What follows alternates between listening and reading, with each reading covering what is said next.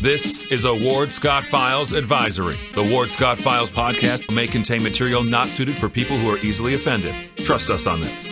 This show contains adult information and opinions. Please protect small children, sensitive pets, fragile houseplants, and liberal relatives. Thank you. That warthog. He's going to come up the steps.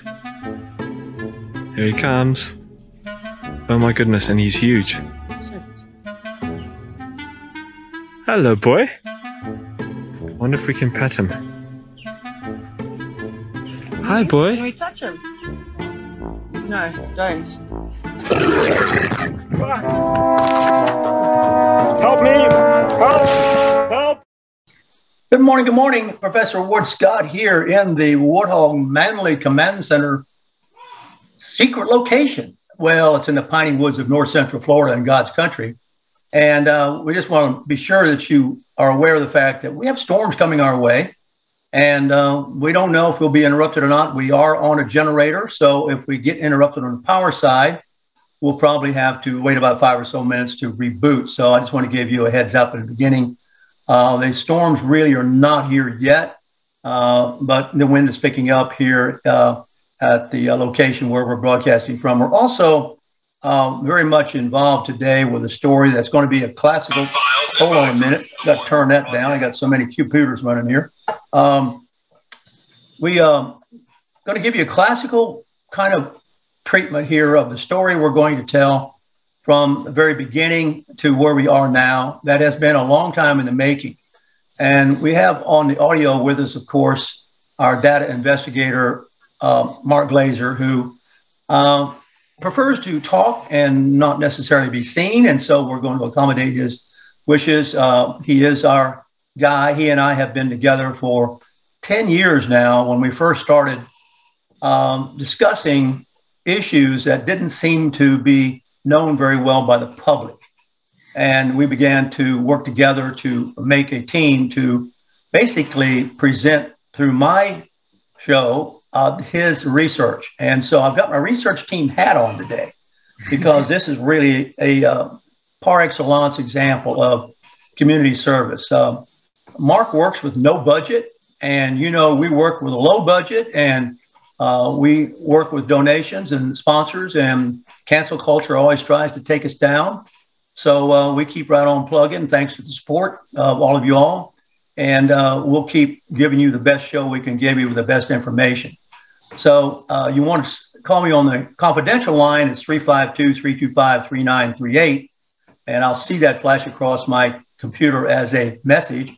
And if you want a Facebook chat, I'll look from time to time. Bear in mind, please, that I'm just a little bit behind you on Facebook chat. So you may put a question up. We may not get to it right away. But um, out on the uh, world of media now, uh, Mark Glazer is pretty well known.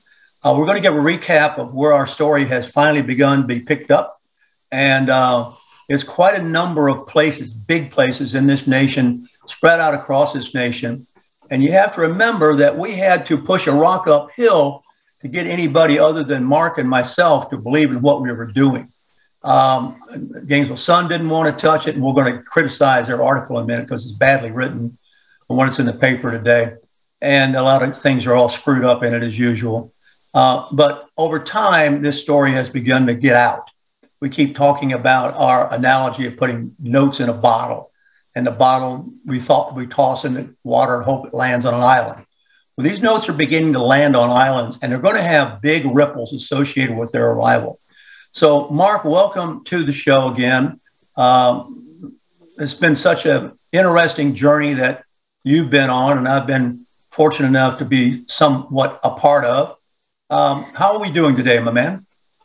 Fantastic, Ward. Uh, in no small part, thanks to you. I want to do a little housekeeping and first and foremost, thank you for over the years uh, giving me the uh, platform to get the get the information out to your listeners and and to the network that, that they have, and uh, also to your sponsors and your donors, uh, not the least of which is Plantation Mark. Uh, a lot of what we do um, it does have a dollar sign attached to it with some of these public records requests. So um, thank you so much for over the years allowing me to be on the show. And it is a tremendous platform to be able to put the, the information out there on a factual um, basis and to let the listeners know the, the truth and not just necessarily the spin that you're going to see in the upcoming days on this particular um, crime wave, if you if you want to if you really want to call it what it is. Um, but again, thank you so very much, Ward. Um, we've been a partner through the years. It's been somewhat of a marathon, but we had a major breakthrough, obviously, over the last couple of days. And I'm going to let you set the table as you always do so well.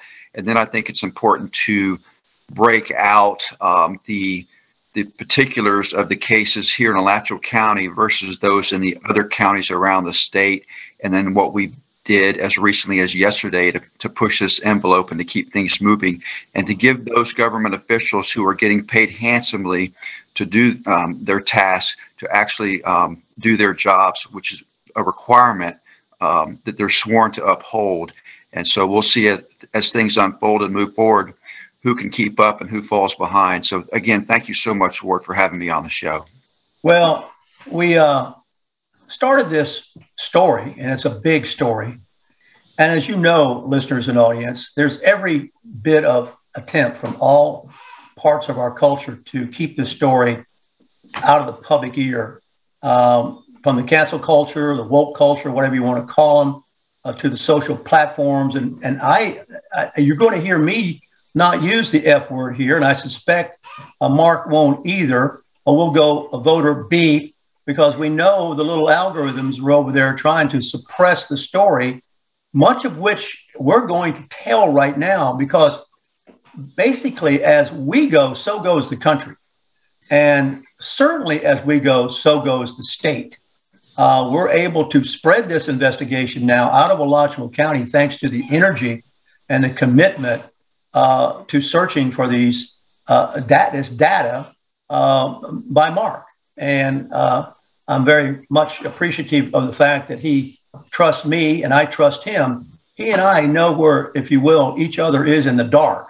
Uh, we don't have to say, I don't have to say, hey, Mark, you over there, or he doesn't have to say to me, hey, warrior. We know where we are. And uh, that's the type of relationship we have.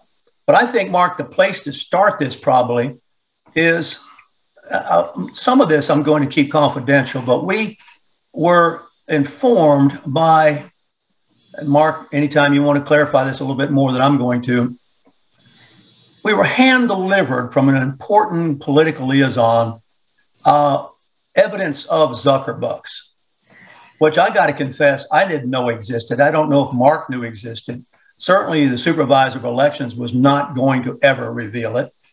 And we looked at it, we were dumbfounded. And that started scratching heads. And of course, Mark does sort of routine, it's like people do push ups or sit ups every day. He does routine data surveillance on all sorts of institutions and people that just to make sure that everything's on the uppity up. And lo and behold, we began to correlate some things that he discovered, perhaps augmented or su- supplemented in some way by the Zuckerberg phenomenon. So, Mark, let's talk if you want to, starting there, about how all that worked. Sure, that's that's a great starting point. Uh, in uh, 2020, the uh, County Supervisor of Elections was fortunate enough to uh, get a grant of $700,000 from a nonprofit, uh, Civic Tech and Community Life (CTCL) that was funded primarily by Mark Zuckerberg and his wife. And what they did was they they granted out $450 million across the United States. And the data shows that that money went eight to one to uh, Democratic strongholds. So there's no question that that money had an influence, um, not just in Alachua County or in the state of Florida, but throughout the country.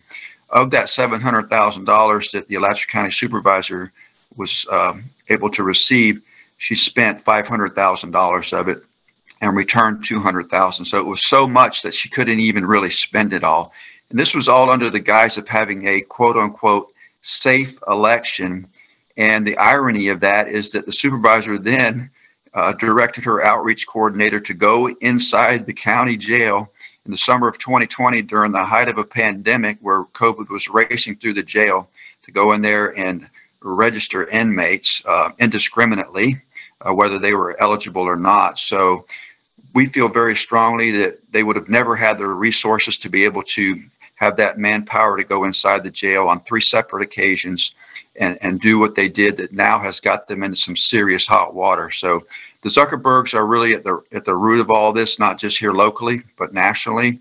And at the end of the day, data don't lie, and it's it's an absolute that the Zuckerberg funds had an influence on the presidential outcome enough to very likely swing the election. So again, we won't use the F word but we will uh, disseminate the facts.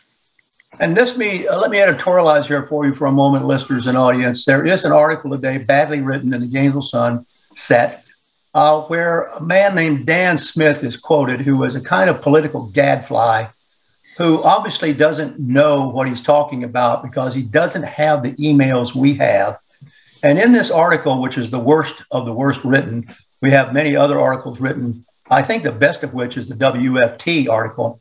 But anyway, let me just focus on this character, Dan Smith, for a moment. He's the one, you know, that uh, went up and ran his yak on behalf of the university uh, against the governor uh, in this uh, latest uh, brouhaha between uh, university and the, and the governor's office. As an expert so called witness, he's loaded with left wing bias. And in this article today, he's quoted as saying, well, there was a lot of uh, confusion about the law, not in the minds of the supervisor of elections and her employees, because we have the emails that she sent to her employees. And correct me if I'm wrong about this timeline, uh, Mark, but after the email was sent, TJ Pichet still went in. Am I right? Absolutely correct, Ward. The uh, memorandum and an email from the Secretary of State went to all the supervisors of elections. And from there, the supervisor here uh, sent that to her entire staff. We see the back and forth from her outreach director. And then um, merely six days later, he's inside the jail on a, two, uh, a four hour tour, kind of like Gilligan's Island there. Um, so you know, it's the, the, the evidence is damning. And uh, now that the uh, indictments have come down on nine of the inmates, and we know there were 10 sworn complaints um, after an eight month F- FDLE investigation. So we're waiting on that 10th indictment. And so, um, you know, we're just kind of holding our breath on that. But if you want to back up chronologically, Ward, we could start um, in late February of last year. So this this has been going on for over a year, and it, it really should never take a year from discovery of uh, irrefutable prima facie evidence of voter fraud to. Oops, there's a word. Beep. Uh, voter beep. Um, yeah, be sure to beep yourself. My apologies, Ward. Um, so in late February, we did Wash your mouth out with soap, okay, right now. late February of 2021, mere months after the election, I was a little tied up in January. I had uh, some personal family issues. Um, so I got around to uh, querying the the uh, voter database here in Alachua County and found that 40 uh, inmates voted by mail from the Alachua County Detention Center. And of those 40, it became obvious that at least 18 of them were ineligible and who actually voted by mail from the jail. Those those are the names that we turned over to the state attorney. Ward, you were with me when we went to the state attorney's office. We were also with our state house representative, Chuck Clemons. And it was at that point in time that the state attorney realized that he couldn't handle this case because of the involvement of the supervisor's office. At that point, um, it was uh, pushed to the sheriff Clovis Watson, who was not sheriff at the time uh, of the 2020 election. Um, and then from there, he was wise enough to send it to FDLE around uh, late May, early June. So there was an eight month investigation by FDLE. February 3rd of this year, their investigative report was with 10 sworn complaints, was turned over to the uh, state attorney's office. And as you know, over the course of the last three days, nine of the inmates have been charged with multiple felonies um, for voter voter B for both false registration and uh, willfully voting in a in a in a, in a uh, an election that they were not qualified to vote in. And the WFT article, which we are going to post all these articles on the Ward's Hot Bulletin Board for you to take a look at, Uh, there are about four or five. Was a whole history of them from the very beginning when we first sent this. Uh, we did a press release uh, on the Ward Scott files, and then sent that to Breitbart.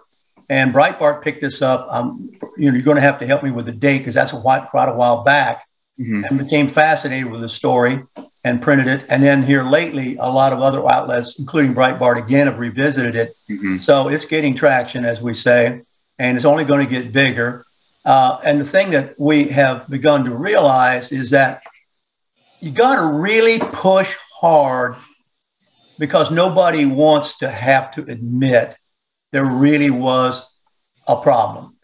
And some of these fellows, I'm going to let Mark talk about it because he's interacted with some of these supervisors, have tried to sweep it under the rug by saying, oh, well, it's really statistically insignificant. Okay, it occurred. You caught me. You got me. I'm the supervisor elections. I should be on top of this. I'm not. You know, I don't really do my job. Basically, that's what's between the lines. Like the students always used to ask me, How'd you read between the lines on that poem? You know, you have to read between the lines on these characters because they'll, they'll try to get out from under their own responsibility. But it is statistically significant enormously in local races. I'm going to let Mark talk about that just briefly for a moment here, not let, but I want to introduce his mind to work on that. We've calculated that. Um, these votes can be, they're probably D's all up and down the, the, the, the deal. We're not, we don't have any way to check that, but think of the local things. Let's talk about that. That can be influenced by statistically insignificant uh, voter beep.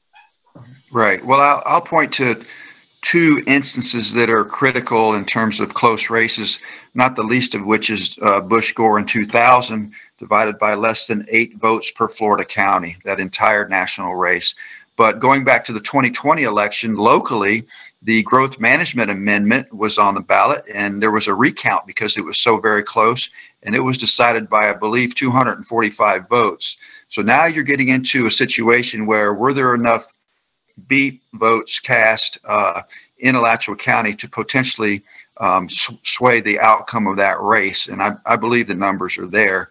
Um, I certainly have discovered at least 100 cases, and I've stopped there because uh, FDLE was like, we just we just can't handle anymore. And so it's um, it's a great um, comfort to me to know that the latest legislation will uh, include 10 full-time uh, FDLE agents who are going to um, focus on uh, election integrity, let's put it that way, and then 15 uh, uh, full-time employees at the Department of State who will be focused on that as well. So now we have somewhat of a clearinghouse because what we've been faced with is a shotgun effect where we have to go to the individual supervisors and they all handle it differently. But the thing they have in common is what I call the Pontius Pilate syndrome, where they wash their hands and say, i am following Florida statute.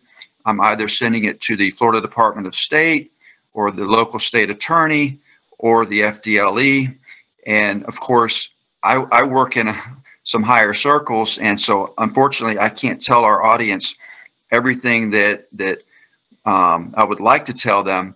But trust me that this is being looked at and scrutinized at the very highest levels of law enforcement. Let's just put it that way. Um, so I'm not going to tip my hand any more than that.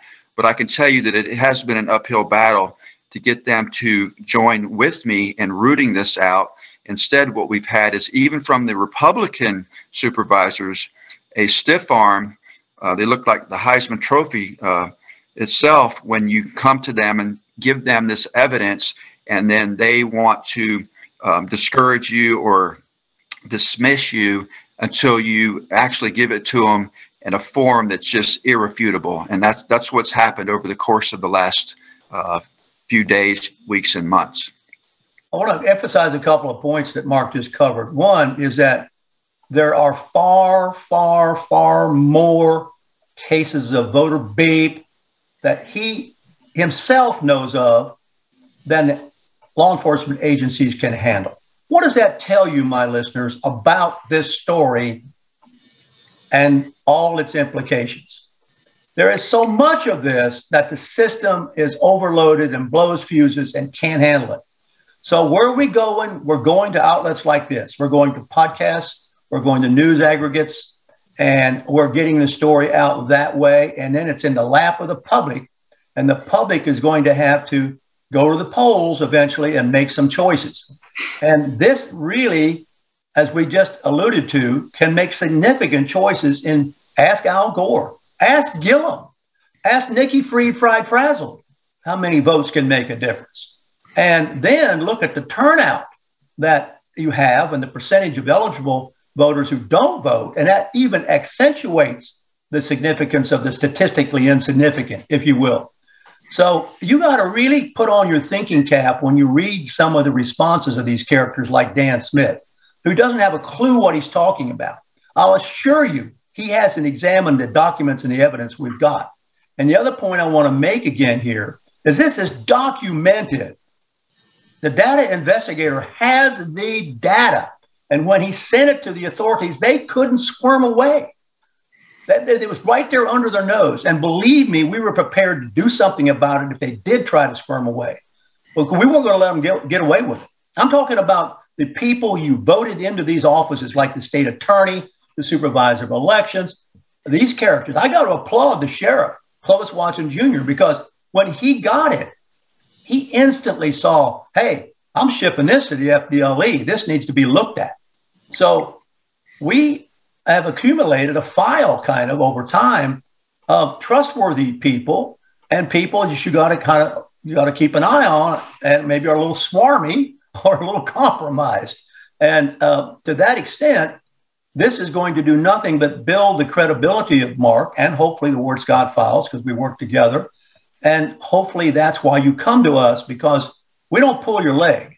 Uh, we don't, hey, if, if the documents took us another direction, that's a direction we go in. But I'm just wanting to remind you that it's even bigger than we're able to get others to take a look at. Am I correct on that, Mark? Oh, absolutely. And, you know, the significance of what's happened over the course of the last three days can't be underestimated. Uh, a week ago, the story was that there was probes and there were investigations. Now we have nine cases of uh, felonies uh, with multiple felonies amongst nine, uh, eight of whom are state prisoners, uh, one who's um, been released and expecting a 10th. So this is this is a huge breakthrough in terms of the chain of events that needs to take place for those in a position to do their job, to recognize the the severity of the situation and to, to, to agree with us that election integrity does matter. We've got to root this out. It has to be prosecuted as a deterrent not for the last election, but for the next election. And that's that's what we're focused on now.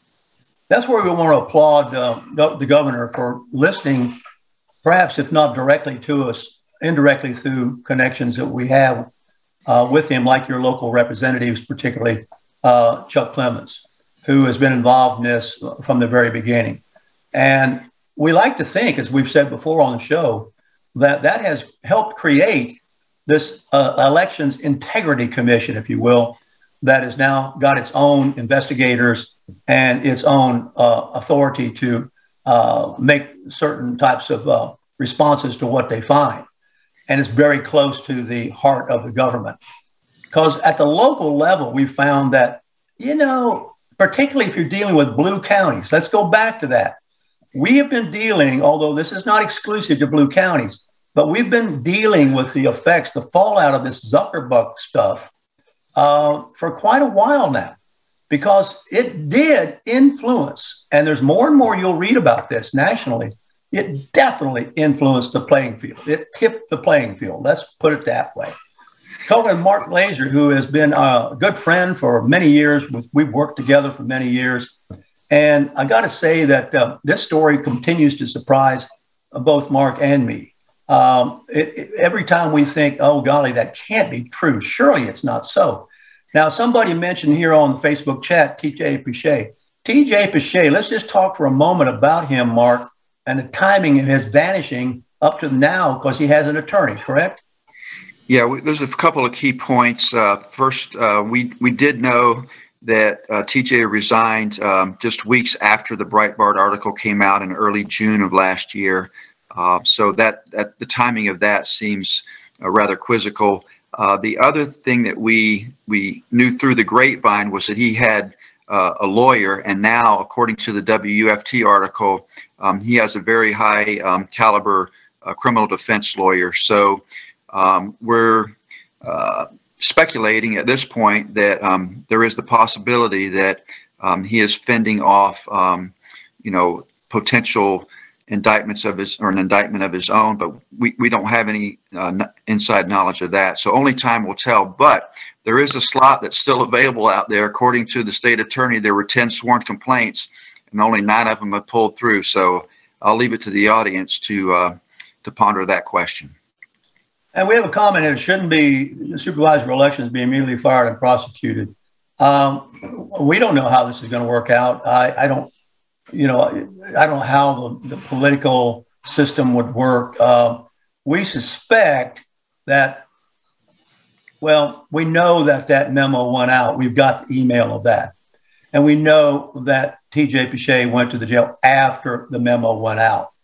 So it, it appears as if the defense, if I were defending Kim Barton, I would say, well, you told him not to, and he did anyway. Uh, that's one way to look at it. The other way to look at it is doesn't the buck stop with who's responsible, who hires him and supervises him? So if he goes out and does something, isn't the person who for whom he works responsible for his behavior? You can't claim uh, see no evil, hear no evil, uh, speak no evil.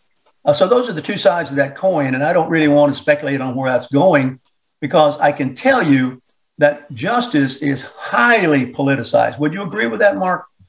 Oh, there's no question. And uh, there is a Florida statute that uh, if government officials are, you know, part of uh, someone committing a crime, that they too can be held accountable. Uh, the most incredible thing that we learned yesterday was that one of the inmates has come out and said that he knew it was too good to be true, but the guy said it was okay. And if, if that's the case, then um, this goes much deeper than we had even uh, estimated. So that, that's just an incredible statement. So I think once you get the um, the sworn testimony from the inmates, if they all line up and that they were told it was okay uh, and weren't educated um, on whether or not they could register based on their felon. Some of them were under a felony conviction uh, when they voted in the 2020 election, awaiting transfer to the Department of Corrections. So there's no question that it was it was even more than owing fines and and or restitution. So th this goes a little deeper than we had thought with the new information that came forward yesterday. So if there's other inmates that are are uh, making these same types of statements, then it's it's about to get very interesting. And Ward, just real quickly, um, as you know, the story has has really gotten legs, and so this morning it was in the Politico newsletter. It is also, um, of course, on uh, my CBS 4, WGFL, WCJB, WFT, um, it also made um, Florida Politics. The WFT article is e extremely accurate, uh, other than the fact that the, one of the leading paragraphs says that the four of the five, and of course it's up to nine now, four of the five owe several hundreds of dollars in fines and fees. And that's not actually the case. Most of them are, are, are in, uh, above and beyond that were under a felony judgment um, awaiting transport to DOC when they voted in the 2020 general election. Yes, the most damning comment that surprised even Mark and me is the one that appears in the WFT article. And of that one, the inmate exclaims, Holy cow, you know, here I'm getting charged with perjury and a felony. And I was told by uh, this TJ Piche character that it was okay to do what I was doing. He told me I could boy, we we we looked at each other when we read that, and that's obviously some good reporting. Let's talk about that when we get back from the break, if you will, uh, Mark. The good reporting. There's been some very good reporting, and it's been from young people. Basically, I think we could categorize it that way. But correct me if I'm wrong. We get back on that, Mark. We're talking Mark Glazer by phone. Uh, who is our data investigator. He and I have worked together for 10 years we started out in the beginning looking at black loan uh, at uh, beeps, and um, we had some local characters here who were getting money from the state and were on the board that was supposed to st- distribute that money to needy black businesses that were startup businesses. And guess what, my friends? uh, those characters never distributed that money to the needy startup businesses. They kept Nor it. did they pay it back. Nor did they pay it back. Nor did they pay it back. And we, it, it's still that way.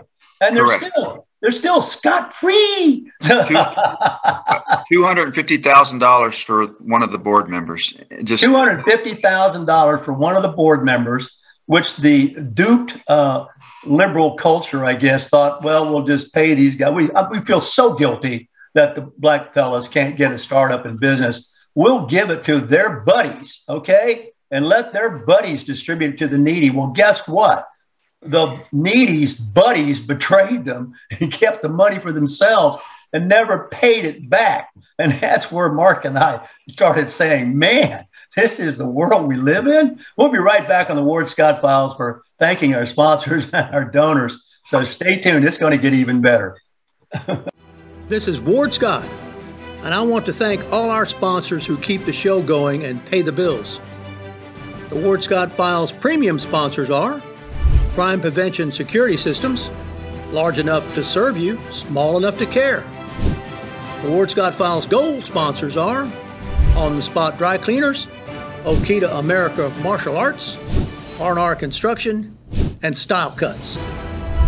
If you are interested in promoting your business on the show, you can visit our website, www.wardscottfiles.com, and click on the Advertise Here banner on the right side of the page or call my friend Freddie at 352 284 3733. Again, thank you to all the great businesses that support the Ward Scott Files. And remember, if you like the show, thank our sponsors and support the businesses that support us. If your brains were lard, you couldn't grease a small frying pan. To call you stupid would be an insult to stupid people.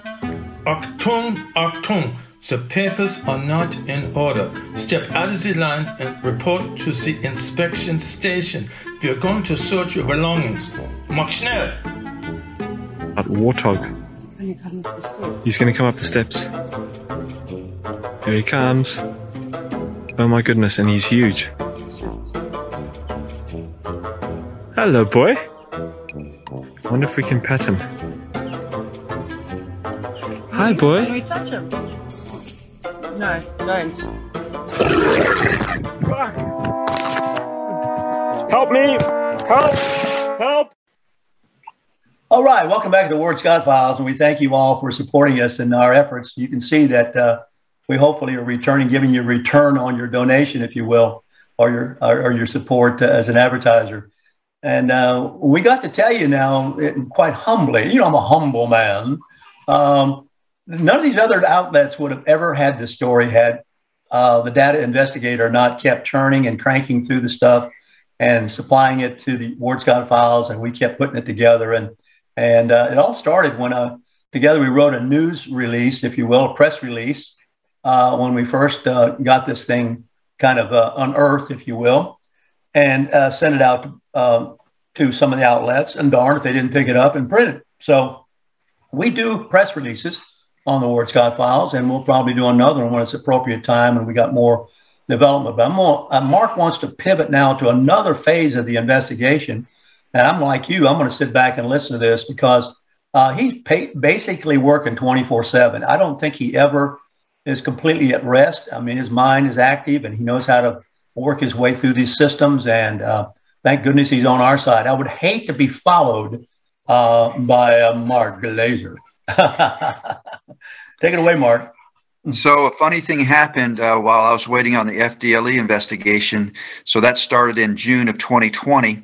And then in early November, um, well, actually in October, the supervisors of elections at the state level put out a uh, an edict claiming that you know everything's in order, election integrity is intact, that no ineligible um, uh, voters are on the Florida voter rolls.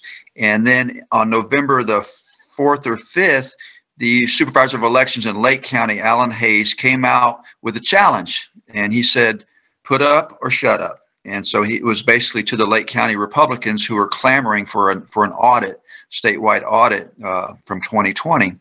And so I read that and I thought about that. And I thought, you know what? Let me let me look into uh, Lake County. Let's see what's going on here. And so, with the inmates and the felons, um, it's what I call low hanging fruit. It's pretty easy to find, but there's even lower hanging fruit, and that is the sex offenders and sexual predators in the state of Florida that have been convicted in the state of Florida are not eligible to vote, and they're certainly not covered by Amendment 4 at all. So there's there's no cover there, uh, like some of these other instances with the felons. So I decided to take the um, sex offender database and do a search.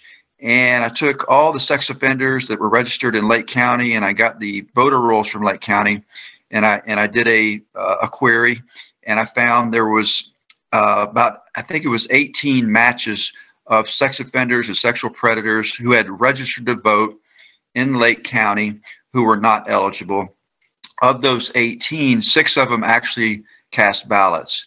So, of course, I sent that information over to Supervisor Hays, and he was rather dumbfounded. Uh, he was, was, pretty apologetic, hat in his hand, kind of called me on the phone um, and recognized that indeed I had put up and that he no longer would tell me to shut up. And so those six cases have been turned over to, it's my understanding, the state attorney for the Fifth Circuit, which is out of Ocala, and have been sitting there ever since. And in fact, I emailed him uh, last night asking him for an update, and he referred me to the state attorney. So he's he's washed his hands after making the bold statement in the press. Bring me the names, and I will prosecute. And so there we are. So we have a Republican supervisor of elections making bold uh, statements about others spreading misinformation and disinformation when in fact they're the ones that are spreading misinformation. and it's worth noting that Wesley Wilcox, the supervisor of elections in Marion County, is the current president of the Florida Supervisor of Elections. He now has six names as well. And then Leon County Supervisor Mark Earley, who's the incoming president of the Florida Supervisors of Election, he has 10 names that he's turned over to the state attorney up in Leon County. So we've done searches on 11 counties for sex offenders and sexual predators that, that voted in the 2020 election. That's our threshold that they actually cast a ballot. And about um, 25% of those who are uh, registered who shouldn't be actually cast ballots. So by the numbers, we have produced um, a, a estimate that there are 2,000 uh, sex offenders or sexual predators who were registered to vote illegally in the 2020 election, and about 25% of those cast ballots. We've done 11 counties, um, not the least of which is Gadsden County, where they had 23,000 votes cast and 23 sex sexual uh, predators and sex offenders who cast ballots. So that is the the highest uh, percentage of um, sex offenders or sexual predators to actual voters of any county. Just last night, I sent Supervisor Barton a list of nine, um, sec- seven sex offenders and two sexual predators in Alachua County who voted in the 2020 election. So they're, they're county number 11. And like I said, this is irrefutable. There's just no question that these individuals have been convicted of sex offense felonies in the state of Florida before they cast ballots in the 2020 election. So they are absolutely ineligible voters that should not have been able to cast a vote. Uh, since this all came out a year ago, the Department of State has been purging a lot of these sex offenders, but that's not much of a penalty. They can turn around and register again, vote again, only to be purged. So I would hold, uh, going back to the supervisor in Lake County, I would hold him to his word. Bring me their names and I will prosecute. The only solution is to purge and prosecute, and then we'll have the deterrent that will keep others from doing the same. Well, and we're crossing our fingers on that because you know how people are in the left. They really, and somewhat in the right. Uh, you know, basically, this uh, lethargy, if you will, uh, knows no party exclusively. Uh, we have the Republican supervisor who was really confrontational and kind of a bully and the last thing you want to try to do to me and Mark is bully us because you got the bull by the horns in. And uh, uh, that's not the best place to be. So uh, Mark immediately took him on his uh, put up or shut up challenge, and now he is uh, shut up. Uh, but he's also ducked his responsibility. And locally, how in the world, why do we say, back to my viewer here who asked, what about the professionalism of Kim Barton? Why does it take a citizen to go find uh, these um, Ill, Ill, Ill, illegitimate, really registered people? Um, we're not paid to do this. Uh, we don't have a budget to do this. My golly, this woman gave back. Kim Barton, whom I personally like, um, gave back. She just might, might, might, might, might not be up to the job. Had so doggone much money from Zuckerberg, she, uh, Buck, she gave back 200 grand of it They're crying out loud. So it's not for yeah. money, right, Mark? Yeah, it's one, it's one thing to have a blind eye and a deaf ear to voter fraud. Um, it's beep, another. Beep. Oh, dang it, Ward. I, so, I apologize. Wash your mouth out. It is, um, it's another to actually facilitate voter fraud by by taking by taking felons and giving them the opportunity to commit felonies. Uh, and again, I, am so apologetic, Ward. I, well, I, when we're taken down later by the uh, little millennial platforms, um, listeners and audience, well, we'll we'll eventually be back. I think. well, it's interesting that I've made some statements um, on this platform myself. Um, uh, fairly recently, and and every, I've I've remained at large. So I guess there's hope for all of us. But um, they're not really looking for me, and that that's a point too we need to make is uh, these folks in their um, you know bureaucratic positions getting you know ten thousand dollars a month direct deposited into their bank accounts. They they make the the fatal error of underestimating us. Ward they don't understand our diligence. They don't understand the context that we've built up over the last decade. So a lot of the folks that are out there in the media, they do trust um, uh, our subject lines when we send them emails, and then they will read the emails. And then once the documents are there and becomes irrefutable, then and, and that's where we are here today. We are actually um, you know getting some of the benefits of all our hard work and it takes time and patience but when they underestimate us that's a good thing or when they push back, then we double down. And so we recognize that, as the governor says, um, if you're taking flack, you're over the target. And it's not called the Warthog Command Center for nothing. And the AC-10 is the most ferocious fighting plane we've got. Uh, got a, a question from Plantation Mark. We certainly want to take anything he's got because he's such a tremendous supporter.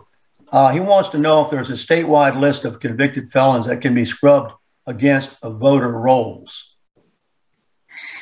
Well, absolutely. And I think where you start is with um, the Department of Corrections list, where um, folks have actually um, served time because uh, those, those are really the lion's share of what you're looking for. So if you were to take the uh, first and last names and dates of birth of anyone who's been a state prisoner and then run that against the um, the voter rolls from 2020. What we've had to do is do it county by county and the smaller counties are really quite easy. For example, Liberty and Jackson County were really simple.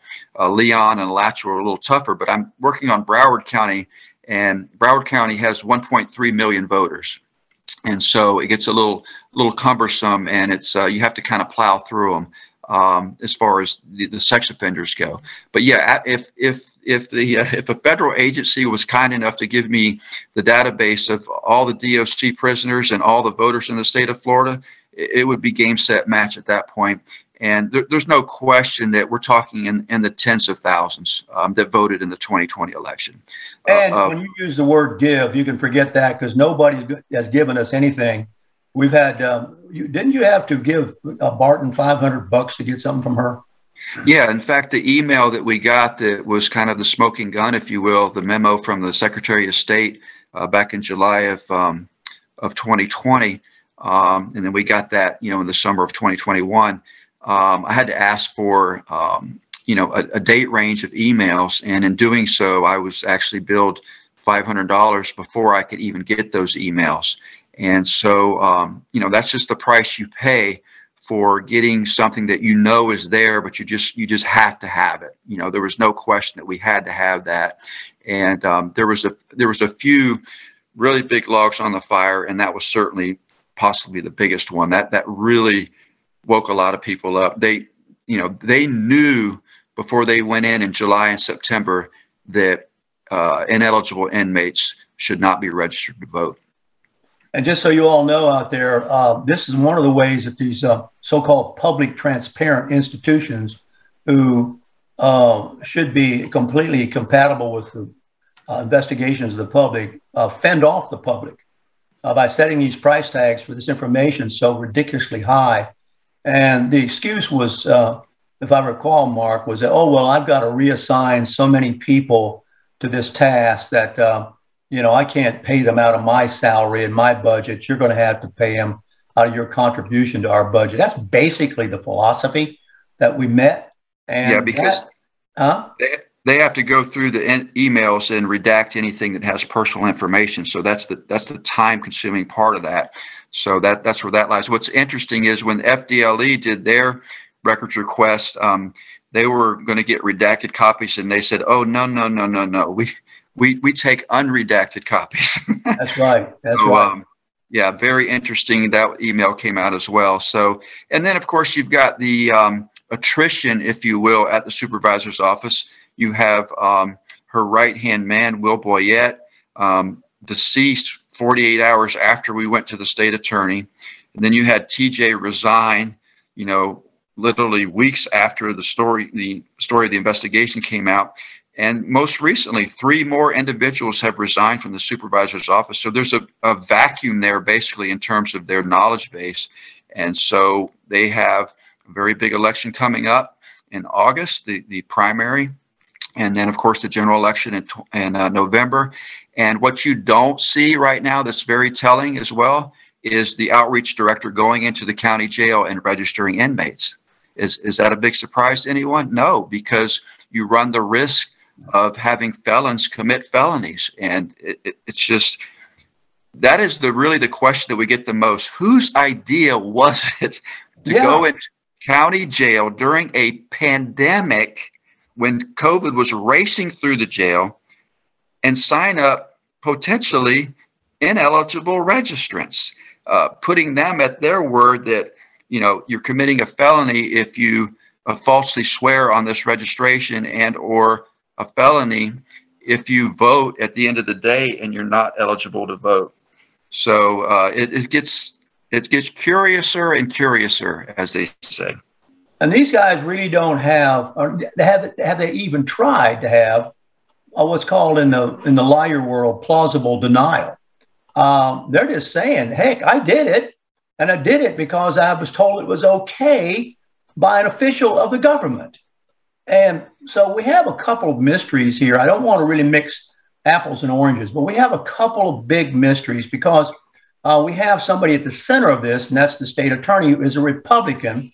Uh, we really had to put the pressure uh, on the state attorney to get this uh, uh, this thing started, and it was all sorts of opportunities we kept hearing uh, for him to drop it and not pursue it until we brought in the big guns from the national media outlets. It appears now there's a couple of big mysteries in a couple of stories we've been covering. One is who had the political influence and power to change a civil argument over commissions to a criminal charge about theft of intellectual property. Who has the power to do that in this community? Who is behind sending an employee, not just an employee, but the head employee of this effort from the state, uh, from the supervisor elections office to another institution, this one of all things, the jail. Who is behind? Is there some murky influence behind all this? I don't want to go down a paranoia road, but this this is uh this is this is more than passing strange, is it not, Mark? Yeah, it's uh, there's a lot lot of questions, like I said, left to be answered, and um, it, it's it's a head scratcher and mind numbing. But you have to remember, back in 2020, it was all hands on deck. This guy up at the White House had to go. The primary was um, uh, just you know laden with um, left leaning Democrats on the ballot, so it was it was go go go. Um, we'll worry about the rules later. We've got this money. Let's let's spend it. We've got the manpower. Let's let's let's uh, shake every shrub and every bush and shake every voter out of there we can, regardless, and then we'll worry about the consequences later. Well, the uh, chickens have come home to roost, uh, and yesterday, like I said, was a huge breakthrough, and you're going to see a lot more um, uh, of this around the state. I, I have to be careful. Um, and other I'll counties. Beep, I'll beep you if you you know if you you know say the wrong thing. yeah, it's it's just a matter of time. Just a matter of time. Yeah, so. yeah, we'll have more. Well, well, there's a lot more voter beep than you uh, could ever have dreamt of. Uh, that uh, I'm sure that you know it's like the dam, the old proverbial story. You know, once the dam breaks, it really it really breaks, and uh, it's broken. It's out there now. You guys know about it from a number of different outlets. Uh, you know that we're not just, as they say, whistling Dixie. Um, you know, we've got more things to do, better things to do with our time than this. If it's not, you know, who wants to do this all day? If there's something better to do, like sit on a porch and smoke a cigar. Um, but, but you know, you got to do it. You, you know, you got to do it, and you got to pursue it, and stay after it, and take the lumps if they come, and um, so be it. I mean, uh, it's, it's, that's that's all part of the territory. So, yeah, we're talking Mark Glazer, who is a longtime friend, longtime confidant. We've worked together on a lot of projects. Uh, we started out uh, a moment uh, ago. We talked about how we started. That was looking into black loan frauds, and one of the main characters in that was nobody um, Rodney Long, you know, who uh, somehow managed to uh, peel off some money and not return it, and it never got down to the startups. And, and so that got us going. We really thought, wow, is it as nasty as we think it is? And of course, at the same time, I began to look at the meetings before the meetings where the county commission was essentially agreeing out of the eye of the public what they were going to uh, um, how they're going to vote on issues that they like the public to think uh, they were still un- indecisive about. And uh, those became known as the meetings before the meetings. And uh, the show started on the radio known as the Ward Scott Beep Files. I can't even say it there. So we're all in the hands of artificial intelligence, okay? Artificial intelligence. I love that. I had to think about that word.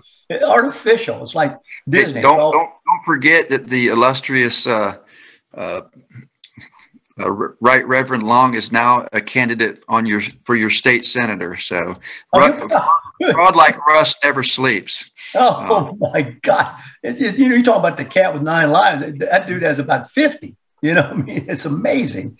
But you, you have that, to give you have to give him credit for tenacity. oh well, you know, it's it's amazing. But uh, if you got any questions, I'm looking at Facebook chat. Flip them in here right now.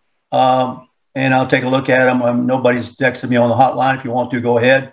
Um, yes, one can only imagine how many uh, have done this all over the U.S. We, are aware of that, and I think the rest of the country is beginning to pick it up. That that's a really good point, Ward. I, I, I and I. Paid it on me, Mark. Maybe we got a storm coming through. I'm going to try to pick him up here and again. Um, I'm not listening to him right now. I can't hear him right now, but anyway, I'm sure he'll get back on in a minute. Uh, be um, used. Mark, we lost you. Mark, we lost you. Can you start that statement again? Certainly. So what we discovered here locally was was easily detectable, and yet it was undetected, and not just in Alachua County, but throughout the state.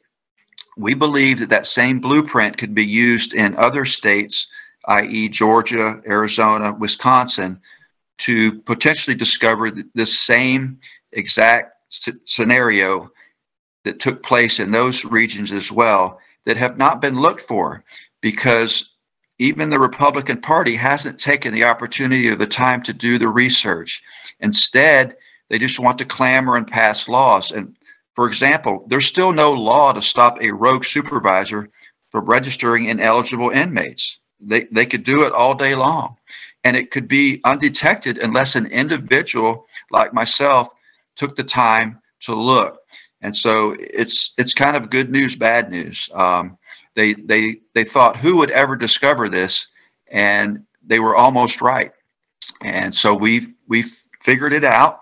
It's like a puzzle, and we believe that same puzzle could be um, solved around the country. And the important thing is for us to get this out. We've been basically racing against time in a lot of ways uh, to get this out before the elections in the fall. and uh, to try to get this thing cleaned up a little bit so it doesn't happen again. And believe me, we'll be vigilant on that also. Um, it's it's just something that uh, uh, we we we've now you know um, sting me once, sting me twice, but three times I'm, I'm, I'm even me even I'll catch I'll catch on. So we're gonna be we're gonna be watching this real closely, and you have to understand that on the other side of the coin, there's this entire push by the so-called progressive left to just uh, erratic, erase any legal uh, debt at all for oh it wasn't his fault you know he was raised by on the wrong side of the tracks or he didn't get cheerios when he was a kid or you hear all these excuses. So he's not really responsible.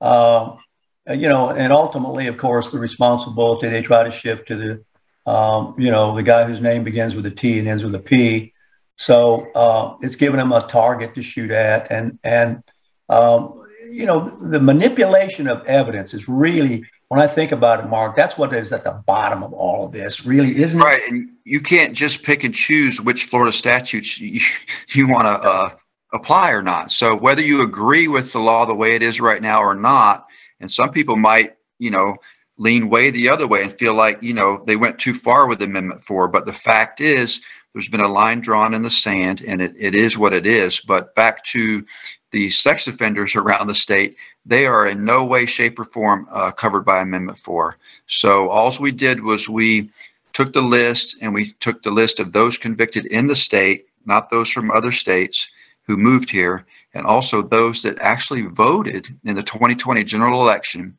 and recognized that there, there was enough votes cast in 2020 to swing a Bush Gore election. And that, ladies and gentlemen, is scary stuff. If we have anything close to that coming up in either 2022 or 2024, we're in for some real, real problems. Well, before we uh, leave this um, uh, story, and we'll, as time progresses, if we need to bring you up to date on another chapter of it, we will. Bear in mind that if you go to wardscottfiles.com to Ward's Hot Bulletin Board, uh, there's a lot of documents posted there that we reference in our shows, and we'll be posting uh, these various news uh, uh, uh stories about what we're talking about. And you can take a look at them yourself and determine which is the better written story and which one has got a bias in it. I think you'll see the bias in the Gainesville Sunset one right away when you when you see what they're always trying to tip their hat to the the boys named Lawrence and all those people. Uh, it must come as a shock to them. I haven't gotten, they don't call me, you know, the boy named Lauren and the lefties don't call me and say, uh, geez, Ward, would you have us on your show to give our side of the story? So they just don't do that. They, they hide. They, they, they ain't got no story they can stick, they can stick by. It's a problem. But I'd gladly have them on here if they could give me an explanation, but I don't think they got one. Well, Mark, you thanks so have, much. You need, you need to have the minister of propaganda back on, Ward. I, the minister of propaganda does want to be on, and he thinks he's uh, bulletproof, he's Teflon, and all this stuff. He thinks he can fend off. He really believes his own spin, and it's it's it, is that the guy who took the county car to Miami and ran it over the transvestite? Uh, uh yes. Yes, that is the guy. hey, Mark, we're having a lot of fun and enjoyed talking with you. I hope our audience got a little bit out of this too. And as uh, we'll post this out on the wardscottfiles.com website in a moment. It'll be out on Spotify. It'll be on Apple Podcasts. It'll be on YouTube. And uh, if, if Mark didn't trip over the beep too much, uh, we'll still be there tomorrow. Have a, have a great day. Thanks, thank, Mark. Thanks thank you, Ward. Warthog Command Center out.